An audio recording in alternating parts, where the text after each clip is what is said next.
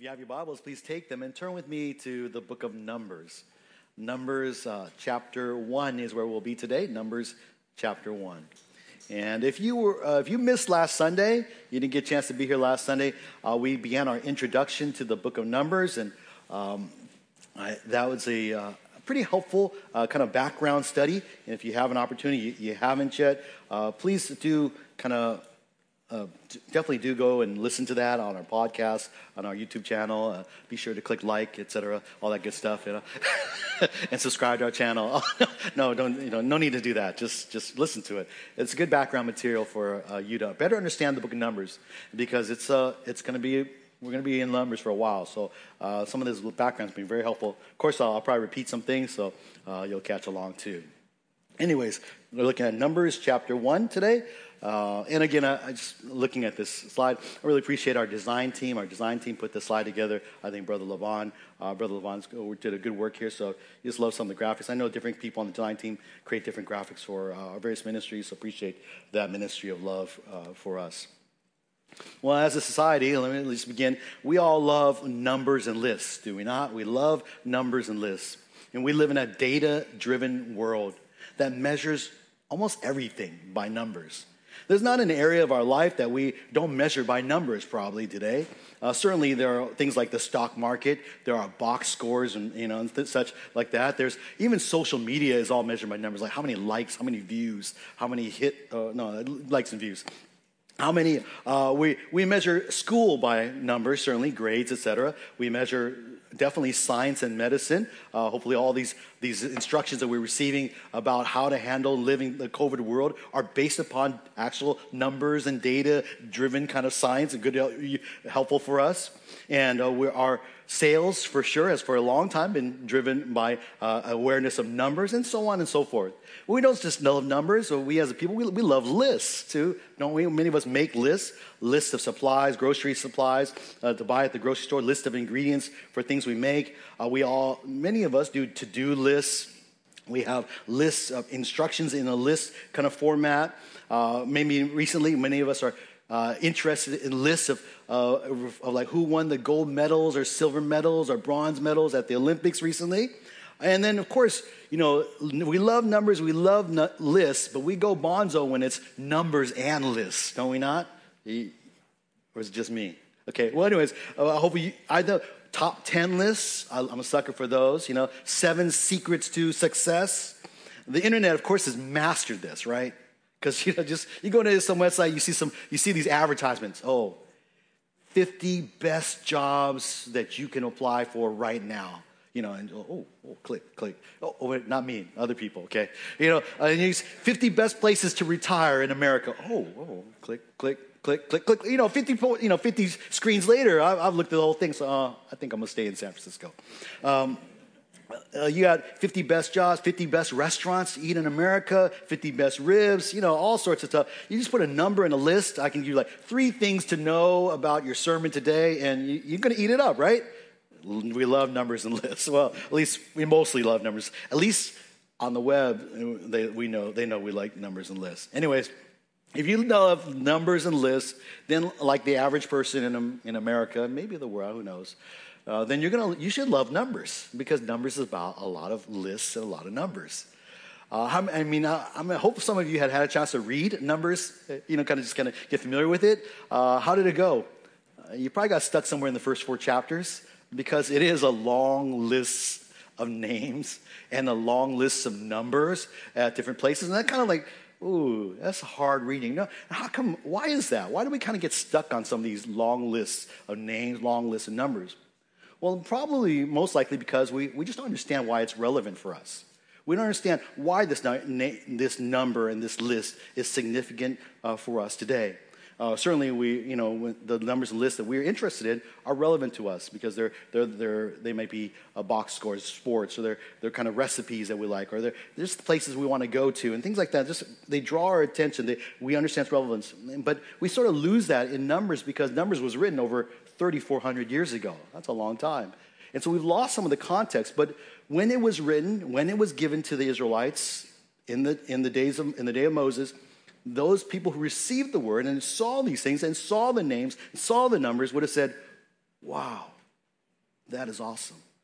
That is cool, man. And hopefully, we'll, I want to, in, in, our sermon today, I hope we'll be able to draw out, in fact, in the series of sermons, when we cover the first four chapters, we'll be able to bring out the significance of some of these numbers and some of these lists that are mentioned in uh, the scriptures.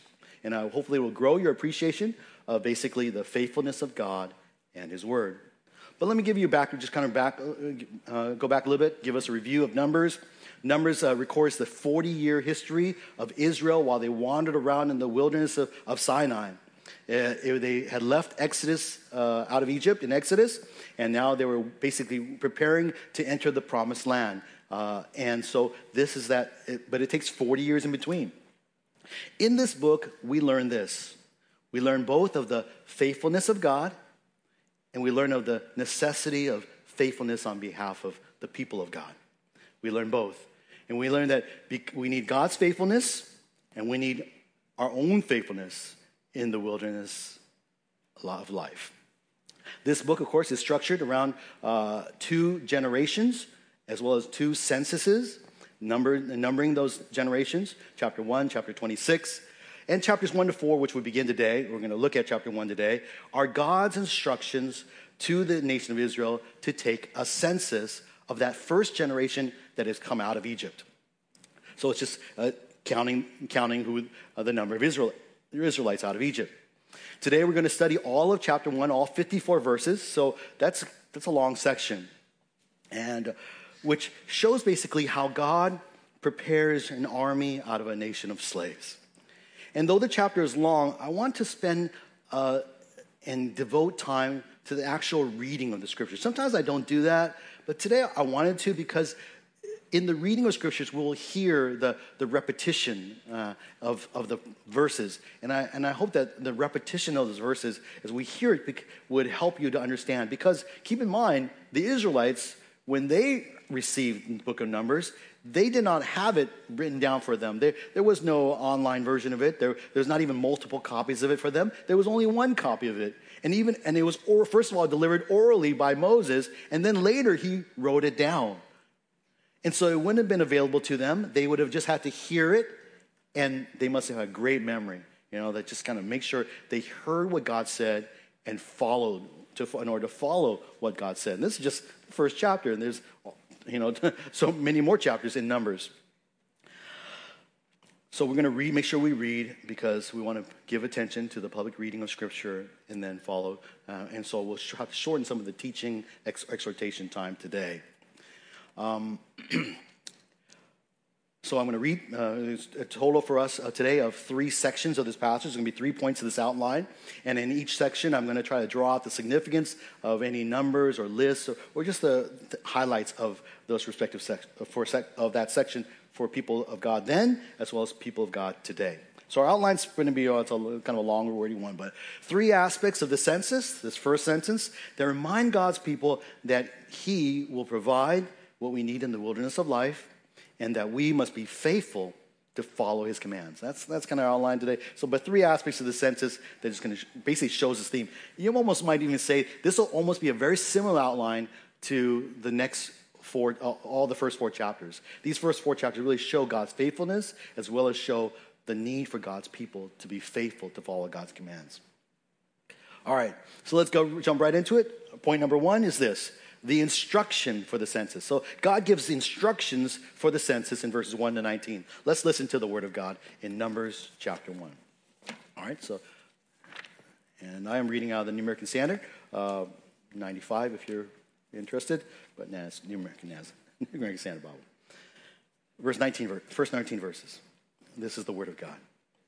Then the Lord spoke to Moses in the wilderness of Sinai in the tent of meeting on the first of the second month in the second year after they had come out of the land of Egypt, saying, Take a census of all the congregation of the sons of Israel, by their families, by their fathers' households, according to the number of names, every male head by head, from 20 years old and upward, whoever is able to go out to war in Israel. You and Aaron shall number them by their armies. With you, moreover, there shall be a man of each tribe, each one head of his father's household. These then are the names of the men who shall stand with you? Of Reuben, Elizur, the son of Shedeur, Of Simeon, Shelumiel, the son of Zurishaddai. Of Judah, Nahshon, the son of Amminadab. Of Issachar, Nathaniel, the son of Zuar. Of Zebulun, Eliab, the son of Helon. Of the sons of Joseph, of Ephraim, Elishama, the son of Ammihud. Of Manasseh, Gamaliel, the son of Pedahzur. Of Benjamin, Abidan, the son of Gideoni. Of Dan, Ahiezer, the son of Ammishaddai, of Asher, Pagiel, the son of Ochran, of Gad, Eliasaph, the son of Deuel, of Naphtali, Ahira, the son of Enan. These are they who were called of the congregation, the leaders of their fathers' tribes. They were the heads of divisions of Israel. So Moses and Aaron took these men who had been designated by name, and they assembled all the congregation together on the first of the second month. Then they registered by ancestry in their families, by their fathers' households, according to the number of names, from 20 years old and upward, head by head, just as the Lord had commanded Moses. So he numbered them in the wilderness of Sinai. Here we see that God basically gives his first command to Moses in the wilderness of Sinai one month after the tabernacle has been completed and consecrated. And the command basically is to, in verse 2, take a census of all the congregation of Israel. Uh, it's, uh, this wasn't, of course, the, or maybe you might not know, but this wasn't the first census that was taken among uh, the nation of Israel. If you go back to chapter uh, 30 of Exodus, Exodus 30, verse 12 and following, their instructions are given by God for the first census that's actually given. And if you kind of, you know, get time to look that up later on, you'll find out that when that census is given to, to number all the, the, con- the congregation of Israel, the purpose of that was for taxation. It was for basically every person, every male uh, would be counted, and they would each have to give half a shekel. And all this money was gathered so that it would be given to the temple, uh, to the tabernacle treasury. And so while that was for taxation for uh, the building of the tabernacle, the one here, the one census here is for a different purpose. It's for the purpose of not taxation, but conscription. Conscription into the Israelite army. They were to count every male, and notice very specifically, God gives specific instructions, to count every male 20 years old and upward. Whoever is able to go out to war, they have to be able to fight, that is. And, and then they would be, all be counted by, uh, in, a, in, a very, in a very organized and logical way. Now, I know that many of us are, are kind of maybe familiar with this concept. Uh, uh, every country needs to know, basically, they take census for kind of from from ancient days, really for two purposes to find out basically how much money you can tax, as well as to find out what size your army can be. And those are common. You actually find examples of this in the, in the Bible throughout, but these are true even today. Uh, like, uh, so when you, if you're 18 years old, you, when you turn 18, you have to go and register, guys, right, with selective service. And, and then all of a sudden you know that your name is somewhere in some government computer somewhere on a list, you know, and your, your name, your address, how old you are. And uh, if ever in the case of war or crisis and they need soldiers for our army, well, you get put into a lottery where you might be drafted and you might be called to serve in the army or serve in the military. This census here in chapter 1 serves a very similar purpose. It was necessary, though. Why is this necessary? Why, why, do, why do they need to have an, uh, an army? Because God was preparing Israel to enter into the promised land. And to do so, they would have to, along the way, fight enemy nations. Keep in mind, the Israelites didn't have an army. You know, like we have, we have a standing army. You know, we as a country, most countries have standing armies today, and they were already set. But Israel, when having come out of slavery in Egypt, did not have even a standing army, right? They didn't have guys who were professional soldiers already on hand. These guys were, they were slaves. Some of them were artisans, some of them were probably, uh, you know, skilled people, skilled uh, servants, but a lot of them were probably simple laborers. They were hewers of rock, cutters of, of, of wheat. You know, they, they weren't fighters. They were just simply, they were slaves. And God was preparing them by giving them instructions to organize themselves into an army. Uh, much it's kind of this army seems more like a like our reserve army you know you be you be put on a list and you'd be called up to, to bore whenever as necessary But what we notice about this army that uh, in the census is that if you didn't notice, it's there's no upper age limit. It's just anybody that's 20 years old and up. Ours is 18 to 25. That's you get put on the list. But for theirs, it's like you put on the list when you're 20 and up. So you know, if you're 51 years old, you're on the list. You know, no matter you're 60 year old, you can you can kind of run around, hold a gun. You're going to be put on well, hold a sword maybe or a spear, you, a bow and arrow. You put on the list. Everybody, every man 20 years and up is put on the list. Each man, and what we see is that each man of each family in this nation, of the tribe of this nation, is expected to do their part. There are a nation that is basically helpless, wandering around in the wilderness. And, um, and so they would need to protect themselves. And so God uh, God gives them this instruction so that they would be prepared to serve as part of their as Israel's army. The great significance of this sense is that it, it reminds us how not only did every Israelite, as part of their nation, had to do their part and to be counted. So if you if you think about it, the people, if we bring it to the people of God today, you know, not that we need to be uh, into God's army, though there is that kind of analogy, but in a sense, we who are part of the body of Christ, who are part of the people of God today, we also, in a sense, have a responsibility to do our own part, right? We too, if God calls, if God calls us, gives us a task, that we should be willing to do our part. Because God's given us gifts, He's given us skills, and we should use it to serve the body. You know, I oftentimes I talk to people. You know, I get, I get it sometimes when you when you may go through a phase where you're where you say, oh, "I need, I'm, I'm just wrestling right now, so I, I can't serve," and that's okay. I get it. Uh, you may need to work on your focus on your spiritual life, but it, but you can't stay there for long. That the, the pattern of one's life, the pattern of our lives, ought to be characterized by, by service, by serving one another, using our gifts and talents to serve the body. And it doesn't even have to be formal ways. A lot of times, as long as you come here every Sunday and you kind of understand why you gather, part of the reason why you gather is to encourage one, spur one another to love and good deeds. If you do that every week when you come to the body of Christ, you're serving the body. You will use your gifts to, spur, to serve the body of Christ. You know, I, I, really hope that, you know, someone who's just sitting there and never does anything, it, it just doesn't say, well, you know, uh, pastor hasn't asked me to do anything yet, so that's why I'm not doing anything. You know, uh, you don't need, you know, if you're at home, do you wait till your parents ask you before you do anything? If you do, you should feel guilty, okay? You should be already, as you grow up, you should be able to see things and say, oh, that I'm a part of this family, and there's something that needs to be done. I know Cindy and I, uh, well, Cindy really more so than me, is trying to encourage or train our kids to kind of see things, what needs to be done as a family, what, what ought to be done, and, and to, to do it, to do your part without us having to tell them all the time, though we tell them all the time. Uh, but that's because they're kids. But not so for adults. Not so for uh, the body of Christ. We who are mature adults, we should be able to see what needs to be done in the body of Christ, see someone in need, see someone hurting, see someone needs in prayer, see someone say, hey, I'm on a phone call, I'm talking a long time, see, oh, ministry that has a need. Oh, I, I think I could do that. I'm willing to give it a try and do our part. Everyone needs to do our part. We might not all do the same part, but we all need to do our part. Just as in Israel, every person, every man, 20 year old, able to fight was called to do their part.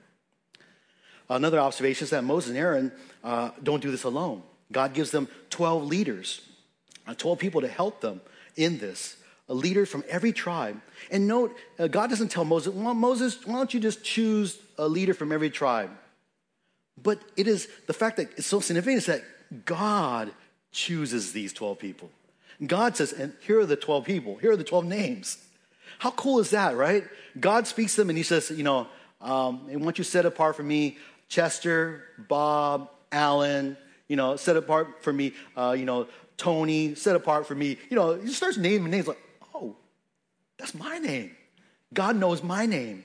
And God wants me to serve in this way. And so God, he, he calls these guys, he calls them by name. So that's why the names are significant. When they heard it for the first time, say, God specifically, intentionally chooses individuals for specific tasks. And he chooses each of you individually for specific tasks. It's amazing. Of course, we don't get the, you know, the, the thus saith the Lord from the scriptures, but we can trust that God does that as God opens door doors for us. God is faithful, uh, and He faithfully provides these leaders who come alongside. They're probably gifted in leadership and administration to come alongside with Moses and Aaron to help in this work. God provides leaders. He provides, and, and it really just shows that how God provides for the nation of Israel. He provides leaders to help Moses and Aaron. He provides them ultimately an army to defend the nation. He's, later on, when they kind of end up wandering for 40 years, God keeps on providing for them to provide food, water, sustenance, provision, guidance, etc.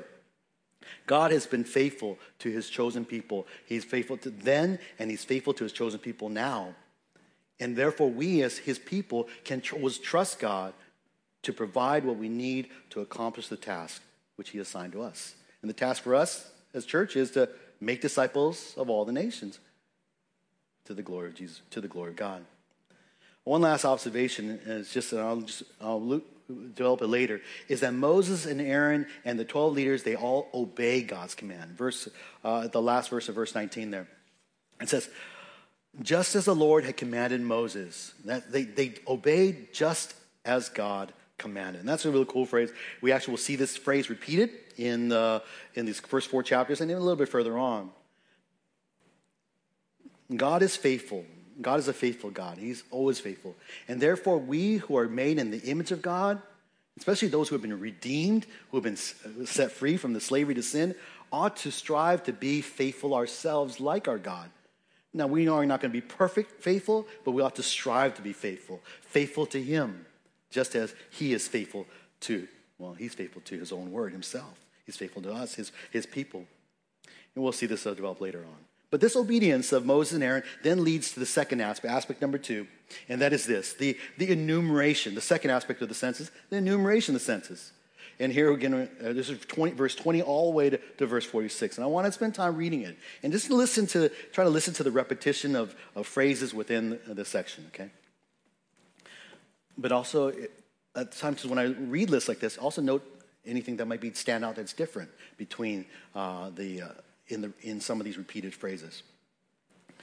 Now, the sons of Reuben, Israel's firstborn, their genealogical registration by their families, by their fathers' households, according to the number of names, head by head, every male from 20 years old and upward, whoever was able to go out to war, their numbered men of the tribe of Reuben were 46,500. Of the sons of Simeon, their genealogical registration by their families, by their fathers' households, their numbered men according to the number of names, head by head, every male from 20 years old and upward, Whoever was able to go out to war, their numbered men of the tribe of Simeon were 59,300. Of the sons of Gad, their genealogical registration, by their families, by their fathers' households, according to the number of names from 20 years old and upward, whoever was able to go out to war, their numbered men of the tribe of Gad were 45,650.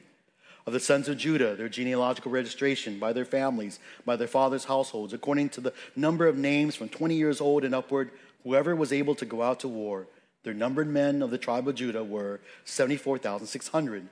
Of the sons of Issachar, their genealogical registration by their families, by their fathers' households, according to the number of names from 20 years old and upward, whoever was able to go out to war, their numbered men of the tribe of Issachar were 54,400 of the sons of Zebulun, their genealogical registration by their families, by their fathers' households, according to the number of names, from 20 years old and upward, whoever was able to go out to war, their numbered men of the tribe of Zebulun were 57,400.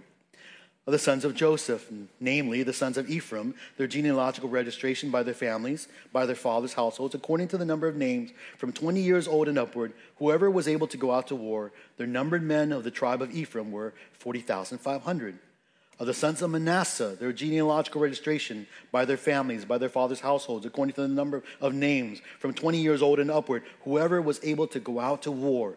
Their numbered men of the tribe of Manasseh were 32,200. Of the sons of Benjamin, their genealogical registration by their families, by their fathers' households, according to the number of names, from 20 years old and upward, whoever was able to go out to war, their numbered men of the tribe of Benjamin were 35,400. Of the sons of Dan, their genealogical registration by their families, by their fathers' households, according to the number of names, from 20 years old and upward, whoever was able to go out to war, their numbered men of the tribe of Dan were 62,700. Of the sons of Asher, their genealogical registration by their families, by their fathers' households, according to their number of names, from 20 years old and upward, whoever was able to go out to war, their numbered men of the tribe of Asher were 41,500 Of the sons of Naphtali, their genealogical registration by their families, by their fathers' households, according to the number of names, from 20 years old and upward, whoever was able to go out to war, their numbered men of the tribe of Naphtali were 53,400.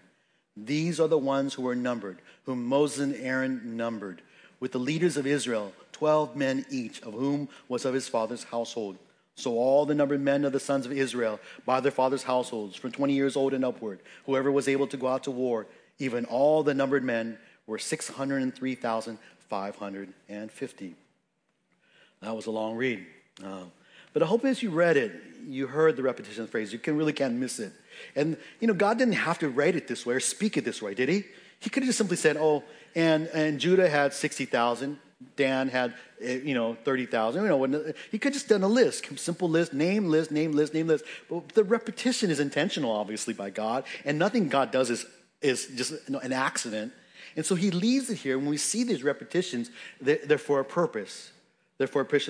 Uh, first of all, of course, the repetition does make it easy for memorization, just as having heard it over and over. It would have helped the Israelites who were listening to make sure they follow instructions and, and, and even try to medit- memorize these, these scriptures, would have, uh, it would have helped them memorize. But mostly, it would have emphasized certain truths. And the first significance, and already stated earlier, is that in the repetition of these phrases, right? Their genealogical registrations by their families, by the father's house, according to the number of names from 20 years old and upward, whoever was able to go out to war. Is that the first significance already stated is that everyone is counted. Everyone that is going to be involved has to be counted. There's, there's no basically no draft dodgers here. There's everybody, you're part of this nation, you're 20 years old, you're you, an old, you're able to fight, you need to be counted. 12 tribes, listed here. Each tribe, down to their, their families, it says in, in a translation. But it's really that word families is the idea more of like, we might think of clans. So it's like, it's like a, uh, the, the Tam clan, or the, if you're sometimes you go to old Chinatown, you might see the Ing Association, the Tam, well, they're not Tam Association, but the Ing or Wong Association, because that's, a, that's like a clan. It's by name. A, they go far enough back. There's a, there's a relationship there. And so that's what this idea of families is.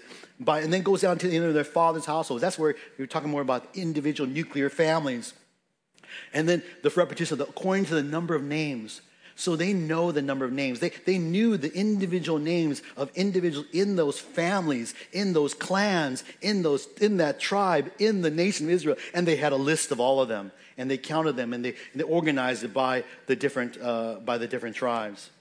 Each one was counted and added to the list so that when fighting was needed, they were all expected to fight.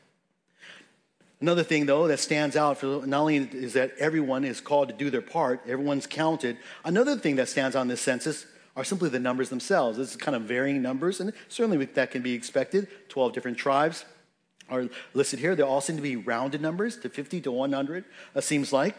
Um, but of all the numbers, the, uh, and some tribes are larger than others. Uh, Judah, being the, the tribe from which Jesus is going to come from, is the largest here, 74,600. That's kind of just interesting. Um, but the total is what stands out most, like, most of all 603,550 uh, men 20 years, old, 20 years old and upward who were able to go out to war.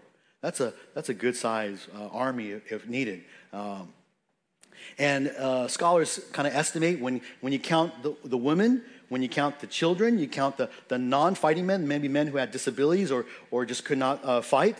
Uh, estimates are that the total population of Israel in the wilderness was two to two and a half million people. That's a lot of people. And if you've ever been to the wilderness, or if you've ever gone to Israel, you kind of go to the, where the Sinai Peninsula is. Uh, and it's basically, it's, it's a wilderness, but it's really a desert wilderness. And, it, and when you say desert, you think, oh, just maybe like sand dunes. But it's like this, it's this desolate, rocky region. region. It's like nothing, nothing seems to grow there. At least, at least if I'm, I've never been there, but I've seen photos. Like, there's nothing there. The fact that there's even a burning bush on, on uh, Mount Sinai is a miracle by itself. It, it's amazing because there's not that many trees and plants. Just go look up uh, Mount Sinai when you go home and look at Google Maps and look around. Check it out, those 360 photos. It's like, wow, there's nothing there. Um, oh, except for tourists. But there is a, this, these were two and two and a half million people in the wilderness, and, and it was and wandering around, and God provided for them all. But the huge number basically, first and foremost, speaks to the faithfulness of God. It speaks of the faithfulness of God. And if we remember the faith, we know the faithfulness of God because if you just go back to Genesis chapter 12, and if you go back to Genesis 12, and you recall back to the covenant that God made with Abraham there, and he promised Abraham a threefold covenant, a threefold promise. He promised him a land, he promised him a people, a nation, he said, and he promised him a blessing, a blessing through which he would then bless all the families of the earth. And this was, uh, and this was a, just a promise to him as Abraham would go out into this land that he would eventually show him. And this promise was made to Abraham. Abraham had a son named Isaac. Isaac had a son named Jacob. Jacob then had 12 sons, whose one of those sons, Joseph, was sold in slavery into Egypt. Eventually, Joseph rises up and he then uh, has the opportunity to invite his family, Jacob's family, all his brothers and his father, to go to him and live within Egypt. And according to uh, in, in, in Genesis, the total number of people who go that are part of Jacob's family into Egypt are 70 people. 70 people go into Egypt of Jacob's of, of Abraham's descendant, Jacob's family, Israel. And 430 years later, that's how long they were in Egypt, Jacob's descendants in Egypt had multiplied. God had turned them into a mighty nation of not just like 700,000, you know, but two to two and a half million people. God basically, very clearly, powerfully kept his promise to Abraham to make him into a great nation. And now, as they were waiting at the, at, in the wilderness of Sinai, God tells them to set up an army because he's preparing them to go and receive the land, the promised land. God's faithfulness to multiply Jacob's descendants are an encouragement that he would keep other promises to them as well. They simply needed to trust him. Sadly, and eventually, they, uh, they will fail in that. They won't trust him. And though they, they didn't trust him, God was, God was faithful nevertheless. Because we see that he will be faithful to fulfill his promises in the second generation. And we see that that's just a, that's going to be a running theme even throughout Numbers, and that our God has not changed, and he's going to be faithful. Even when we're faithless, he's going to keep faithful to his, to his promises. But we do need to trust him as we fulfill, for the, as we live in this wilderness of life, as we, as we wander as pilgrims, to depend upon him for the resources that we need, the provisions that we need, so that we can fulfill his tasks to make disciples of Jesus Christ. One more final aspect of the census we conclude is in verses 47 to 53, and that is the exception to the census. And this might, you might call this the exemption to the, to the census, even. But let's read 47. Actually, it's going to be 47 to 54. 54, no, it's a typo there. The Levites, however, were not numbered among them by their father's tribe. For the Lord had spoken to Moses, saying, Only the tribe of Levi you shall not number, nor shall you take their census among the sons of Israel, but you shall appoint the Levites over the temple, over the tabernacle of the testimony, and over all its furnishings, and over all that belongs to it they shall carry the tabernacle and all its furnishings, and they shall take care of it. And they shall also camp around the tabernacle. So when the tabernacle is to set out, the Levites shall take it down. And when the tabernacle encamps, the Levites shall set it up. But the layman who comes near shall be put to death. The sons of Israel shall camp, each man by his own camp, and each man by his own standard, according to their armies. But the Levites shall camp around the tabernacle of the testimony so that there will be no wrath on the congregation of the sons of Israel. So the Levites shall keep charge of the tabernacle of the testimony. Thus the sons of Israel did according to all which the Lord had commanded Moses, so they did. We see here that one tribe is exempt from military service. One tribe is left out of the census. And we wonder why is that? Is this why is it is it is they kind of like to get to they don't is it because they don't get they get to do nothing? No, they too also have their part. The tribe of Levi here are set apart by God because they have a different part to play in the, in the service of the nation. The reason for them being exempted, as we see, read, as we read here, is because they have been appointed to take care of the tabernacle, the, the tent of meeting, the, the tent that he had given them instructions, the very tent that they had completed and consecrated. And when they consecrated, the, the glory of God came down and dwelt in a pillar of cloud by day and a pillar of fire at night. And there, for a period of 30 days, they prepared and waited as that pillar of cloud was there and pillar of fire was there every day for 30 days as they watched and they knew God was in their presence. And then 30 days later, God gives this instruction. This tabernacle, where the glory of God dwelt, this was the task of the Levites to take care of. This holy of holy places. These Levites were, were given the responsible to, in, to be in charge of. They're responsible for carrying it, for taking care of it, for taking it down, for setting it up. They were also responsible for, for protecting it. They were to camp around the tabernacle, and around this town, and thus be a barrier between the lay people of Israel and the tabernacle itself. Because the tabernacle was where God would dwell and meet with Moses.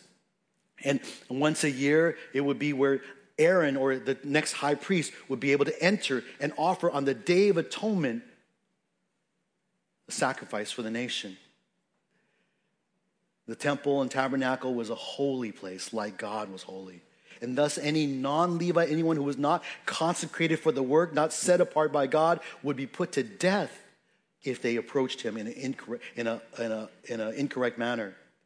So, to protect the Israelites from the wrath of God, the Levites were then set aside as consecrated, basically intermediaries between God and Israel. They, they, even how they lived right around the tabernacle, in between the, the rest of the tribes, which were all living around the temple, the tabernacle was right in the middle, would just simply show that their role, and eventually, especially uh, the sons of Aaron, who would become priests, who would be, intercede on behalf of the nation Israel. In the following chapters, God's going to elaborate on their res- responsibilities, and we'll see that in chapter 2, 3, and 4. But the exemption and consecration of Levites points to a significant theme in the book of Numbers, and that is simply the, the holiness of God. That God is holy. And we understand what God is holy because God is basically he's set apart. He's, he's unlike anything that we are like. He's not common. He's, he's holy. He's, he's, and, and not only this from a, uh, just an existence standpoint, his, his being is completely different from anything that is created. He's uncreated. We're created beings, and everything's created. But also in a moral sense as well. We tend to think of it in a moral sense that God is morally holy, perfectly holy. Where even we who are called saints, holy ones, even we are not technically living perfectly holy lives, are we? We shouldn't be. We're not. Okay? But yet, God's whole, we're holy in the sense we were set apart, and we're striving to live holy, morally holy lives, but we're not anywhere near the holiness of God. And we see this, the holiness of God, and the, therefore, because God is holy, his people ought to be holy. You remember the book of Leviticus? The whole book of Leviticus is all about how you, God is holy and how those who worship him must approach him in holiness, in, in, a, pro, in a particular way.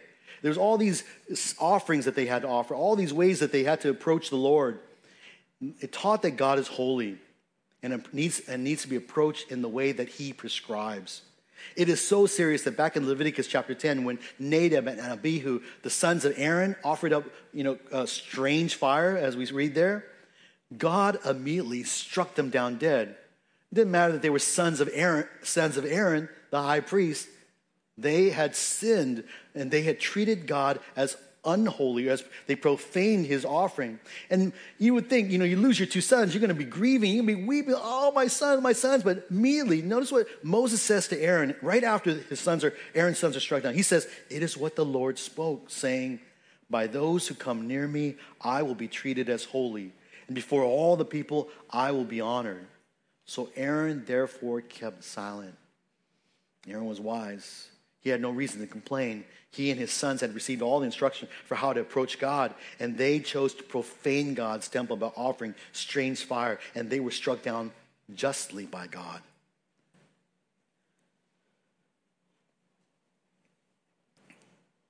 That God places the tabernacle in the middle of the nation, surrounds with a whole tribe consecrated for its service, shows the holiness of God, how he's set apart from the nation. There's this transcendence of God that's always a, we see in the scriptures, where, but it's also, and where the worship of God needs to be a priority for the people of God. And, uh, and that priority of worship, where God is to be treated as holy, that's why you think about when you think about Jesus, how he taught us to pray, Our Father who art in heaven, what's the first thing he asks us to pray? Hallowed be thy name. God let your name be treated as holy. Let it begin with my life, but let other people treat you as holy. Because the reality is, as sinners, none of us treat God holy. We don't treat him the way he deserves to be treated. We don't approach him as the way he ought to be approached. But God wants us to learn, even in our prayers, from the beginning of our prayers, Jesus wants us to learn that when we approach him, we call him Father, we are seeking to that he would be treated as holy. When God's in, in, in, this consecration of the Levites and this exemption shows there's a special priority of worship. The, the other 12 tribes, their focus was on war, to be warriors. But the focus of these Levites was on worship. Too many people approach God today, even today, with a, without that, with a, out a sense of holiness of God. We approach Him in a way that is not right, not true. Too many people uh, and, and remember, uh, seek him as false worshipers, as Jesus tells us that God is seeking worshipers who will worship him in spirit and in truth. Worshipers who worship him in spirit, that is, they worship him uh, out of a um, out of, they should worship him out of their heart. But many people, they approach God on Sundays and they worship merely out of external observance. They just, you know, people just go through the motions. And, and sometimes, if we're honest, we get caught up in that, right? We just kind of said, oh man, I just caught up. I was just singing all this song and I was just thinking, oh, this is a great beat, man. This is a great, I love that. This is jamming. Vince's song, he, he sounds like an angel, you know? And, you know, just like that. It's like, oh, just caught up in the, in the, the externals and we forgot, oh, wait, hold on a second. I'm supposed to be thinking those thoughts about God if I'm worshiping him. I'm supposed to be uh, uh, ascribing him praise. Oh, hold up. I, I, when I give up, I, I give my offering, when I, when I spend my time here at church, I'm supposed to be seeking to glorify God. I'm seeking to love him. When I, when I hear that word, oh, preach up there, it's not just so I can let, get, get more knowledge. I'm actually supposed to obey that. And so we're to worship in spirit and in truth. A lot of times people worship God, they attribute to God things that are not true. They say he says things that's not what he says. They say he does things that he does not do, or he proves things. And a lot of times people do that because they just want to justify their own sinful lifestyles. But people need to worship in spirit and truth. That's the kind of worshipers who approach God. And, and God shows that necessity to approach Him in holiness because by showing us these Levites and how they were set apart for the worship and, and care of the tabernacle. And the question, just for us, hopefully we're prioritizing worship of God in our life, but most importantly, we're prioritizing worship of God in spirit and in truth, and most importantly, worship in Christ. One final significance of this, uh, of this section is, is simply that in verse 54, the obedience of Israel. Thus the sons of Israel did according to all which the Lord had commanded Moses. So they did. And that repeated phrase is just so significant. This first generation, they started off really well. They did really well. They, they, you know, they were the first ones out. They knew how hard it was to be slaves. They had all these temptations, sometimes to go back. And they, when they're here at, at, at Sinai, they actually start off really well. They follow God's instructions. But along the way, they, they, fall, they fall away. They, they, they no longer trust the Lord. But their example, at least in this initial stage, shows, reminds us that we must be faithful to follow God's instructions. For whatever his task is, we, we want to use God's methods, God's instructions, God's ways to do God's work. As uh, um, I think it's Jim Elliot that talks about it. Um, God's work done in God's ways will not lack God's uh, provision. We must remember and obey God's instructions. Because if we fail to do so, it's not going to change God's faithfulness to do what he wants to do to keep his promises, but it will mean that there will be difficulties and challenges for us as the people of God, even as we seek to do what God wants to do, at least until we, we repent. I want to conclude with just a final illustration, really, just of this. And uh, and uh, our family, uh, we have um, you know we have Bible reading sometimes at night, and we we, have, we also have end with a little book reading. And one of the books we've been reading recently to our child is we've been reading this, the C.S. Lewis Chronicles of Narnia series. You guys ever read that? You like it? Uh, I love it. But did you know if you don't if you if you for some reason you, you know you don't know what it's about, it's about basically a whole different land, it's the land of Narnia, where uh, this great lion called Aslan lives. And Aslan, the whole story is basically an allegory of the gospel of Christ, okay? The whole series. It's just really, it's a beautiful allegory. C.S. Lewis was a, a great Christian thinker, and uh, he, he made this into this allegory. But in the, you know, Lion Witch in the Wardrobe is probably the best of the, of the books, but I like the sixth one, and you, you know, differ with me. And the sixth book is called The Silver Chair. Uh, it's the one they didn't make a movie out of, okay? But, and in this story, inside of Aslan, the, the great lion, gives to this, this main, one of the main characters, Jill, her name's Jill Pole, he gives her four signs, four signs that she is to, to look for, to remember, and to follow when she is sent to Narnia so that she can help rescue this Prince Rilian who is trapped in the underworld.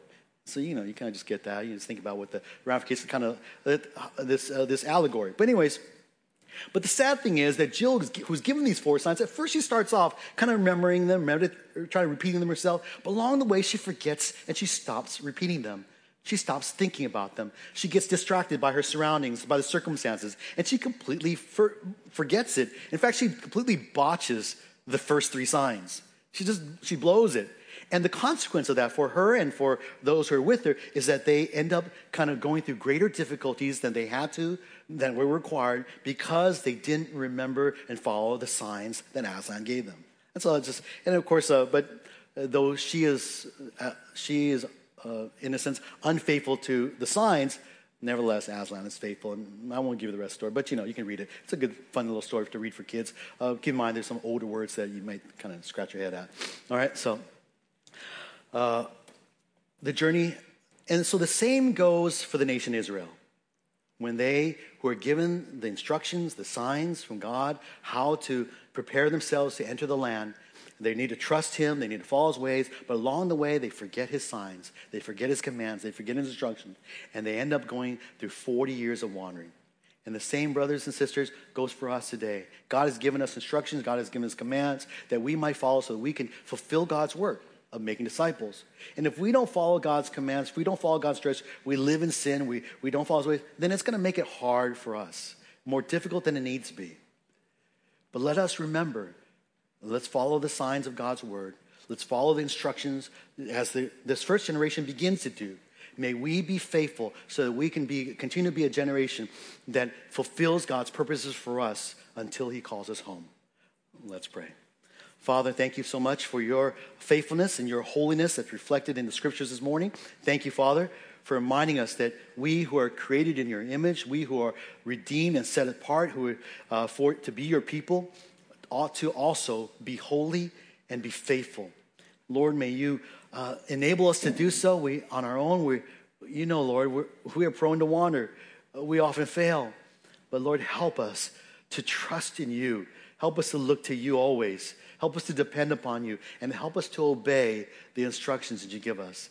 Even when the world says it's foolishness, even when the world says that's ancient, outdated rules that no longer really apply, or no longer relevant in our modern era of our world.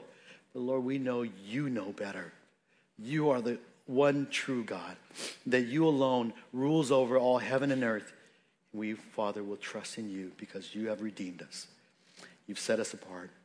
Thank you, Father, for giving us this word that prepares us, equips us to do the work of the, your work in our world until you call us home until you bring us home. Father, we thank you and praise you for these things, for your truths. Continue to shape this church into the, the church you want us to be for your glory in Jesus' name. Amen.